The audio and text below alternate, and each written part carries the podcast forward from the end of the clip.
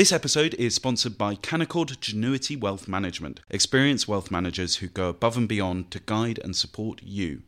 Can do is more than just an attitude, it's navigating today for a brighter tomorrow.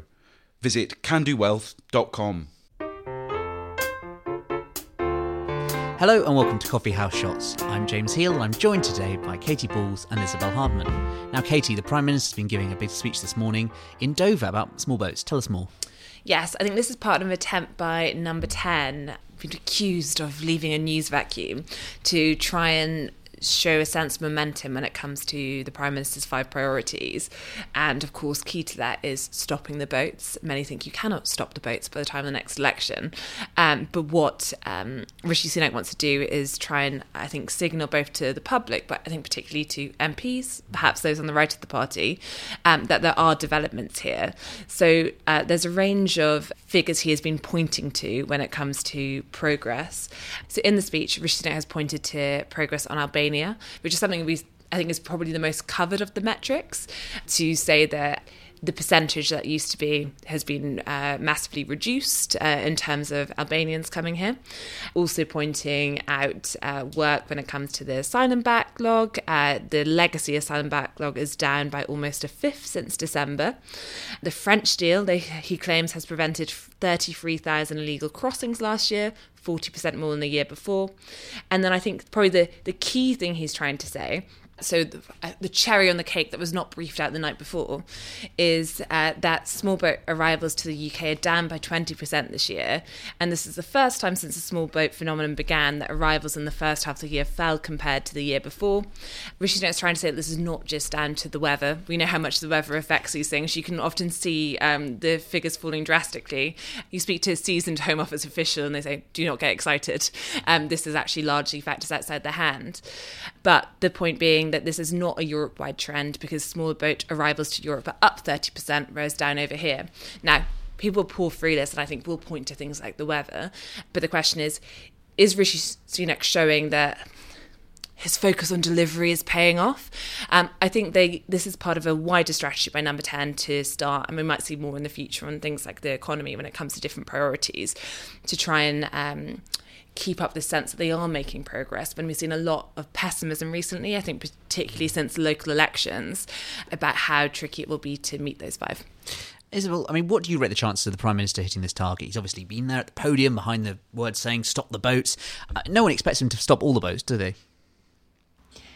No, they don't. I, I think, in a sense, this is one of the targets that he can afford not to meet because there are lots of other people he can blame, and voters are still more likely to trust the Conservatives on this than they are with Labour. Um, and so it can be a salient issue uh, at the next election and an issue that involves government failure, but that ultimately probably still benefits the Tories. But he has to have it as a priority because it is something that Conservative MPs get aerated about, and also that not just you know regular Conservative voters, but but Labour voters who the the party's hoping to to either attract or retain as ex Labour Red Wall voters um, in those uh, northern and Midland seats um, that the party's desperately trying to work out how to hold on to. So I I think it's probably unlike targets on the economy and the NHS, probably there's there's a little bit more wriggle room here. But what I think is interesting is that there's also a lot of action going on to increase the number of asylum detention spaces. So that's an acknowledgement that you're not actually going to stop the boats. There are still going to be people coming here. And uh, the other very live issue, um, and something I think that if you talk to MPs who represent seats a long way from Dover, uh, say actually does really aerate their voters is hotels um, and other detention centres of, of one type or another. So there is still the problem in terms of the asylum processing backlog, but also the acknowledgement there that actually the, the boats are not going to be stopped. So somewhere needs to be found to accommodate uh, these people while their claims are being processed.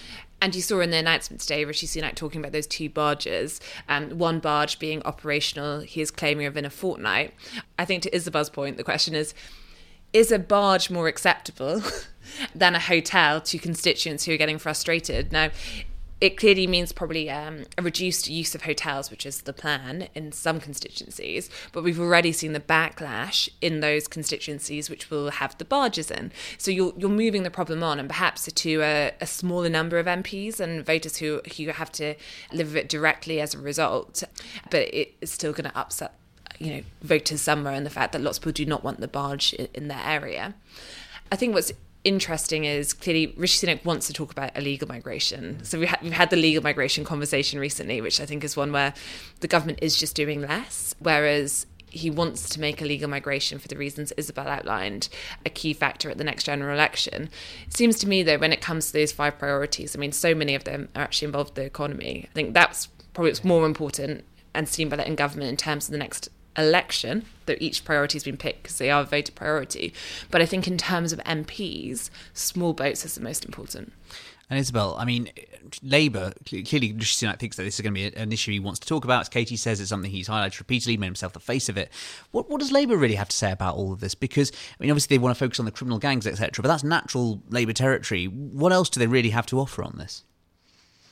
Well, that's uh, very much the question that uh, Rishi Sunak asks at every PMQs uh, is, well, what does Labour have to offer on this? You've got no policies at all. And uh, there are some areas where that's probably an unfair assertion now. It's probably not unfair when it comes to um, illegal migration and asylum. Labour's still very much stuck in that groove of, or rut, I should say, of saying we would do this better, but basically the same thing. And it's interesting that Keir Starmer has chosen to lead Prime Minister's questions, uh, I think a couple of times over the past few months, on the topic of migration, whether it be legal or illegal. Um, because there's a lot of people within the Labour Party who say, you know, why are we drawing attention to something that voters are just not going to turn to us on? Um, he's got a very bullish stance in terms of bringing it up and increasing its salience, but has the party necessarily won back the trust of voters? Um, on this. That's that's much less much less clear for Labour.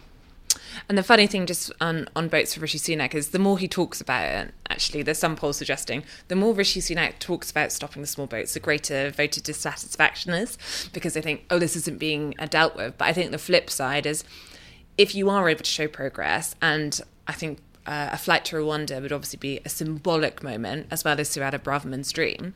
At that point, um, you. C- if there is such disbelief it's going to happen, and then every, you keep talking about it, it's obviously very negative if it doesn't happen. But if it does, there could be quite a lot of reward. And talking of Labour, Isabel, uh, over the weekend we've seen this row about Jamie Driscoll, who's one of Labour's uh, North East mayors, described as the last uh, Corbynista in power, um, being blocked from standing for this newly created uh, North Eastern mayor role. And over the weekend, Andy Burnham and Steve Rotheram, who are the respectively mayors of Manchester and Liverpool, come out and criticised the decision. Talk us through the politics of it.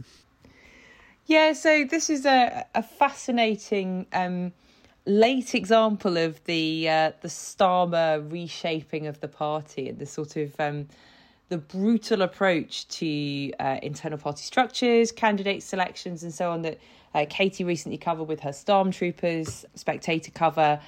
And this is the um, Jamie Driscoll, who uh, wanted to go for the Northeast mayoralty. He's north of Tyne mayor at the moment and he has not made the uh, long list. And there is surprise and shock, not just actually in the Labour Party about this. There's been uh, Nadhim Zahawi and Simon Clarke were also praising Jamie Driscoll. Now, the reason it's alleged that Jamie Driscoll didn't make the long list was that he is one of the last Corbynites standing, um, and that this is a sort of you know an anti-left smear campaign by Starmer and his allies. Um, Labour's obviously trying to play a very straight bat on this.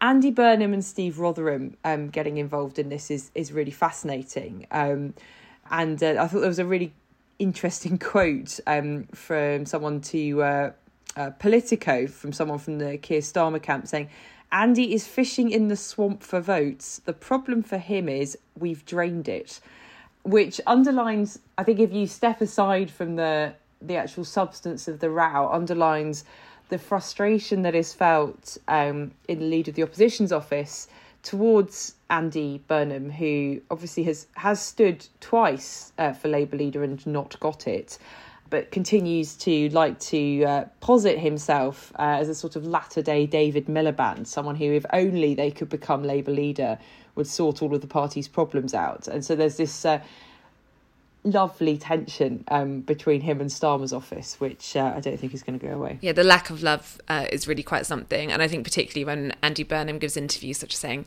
he'd just get rid of the whipping system in Westminster, um, is met with eye rolls by those who actually have to deal in Labour of what it would look like if they get into government. An interesting sign of the tensions there, perhaps, in the Labour tent. Thank you, Katy. Thank you, Isabel. And thank you for listening to Coffee House Shots.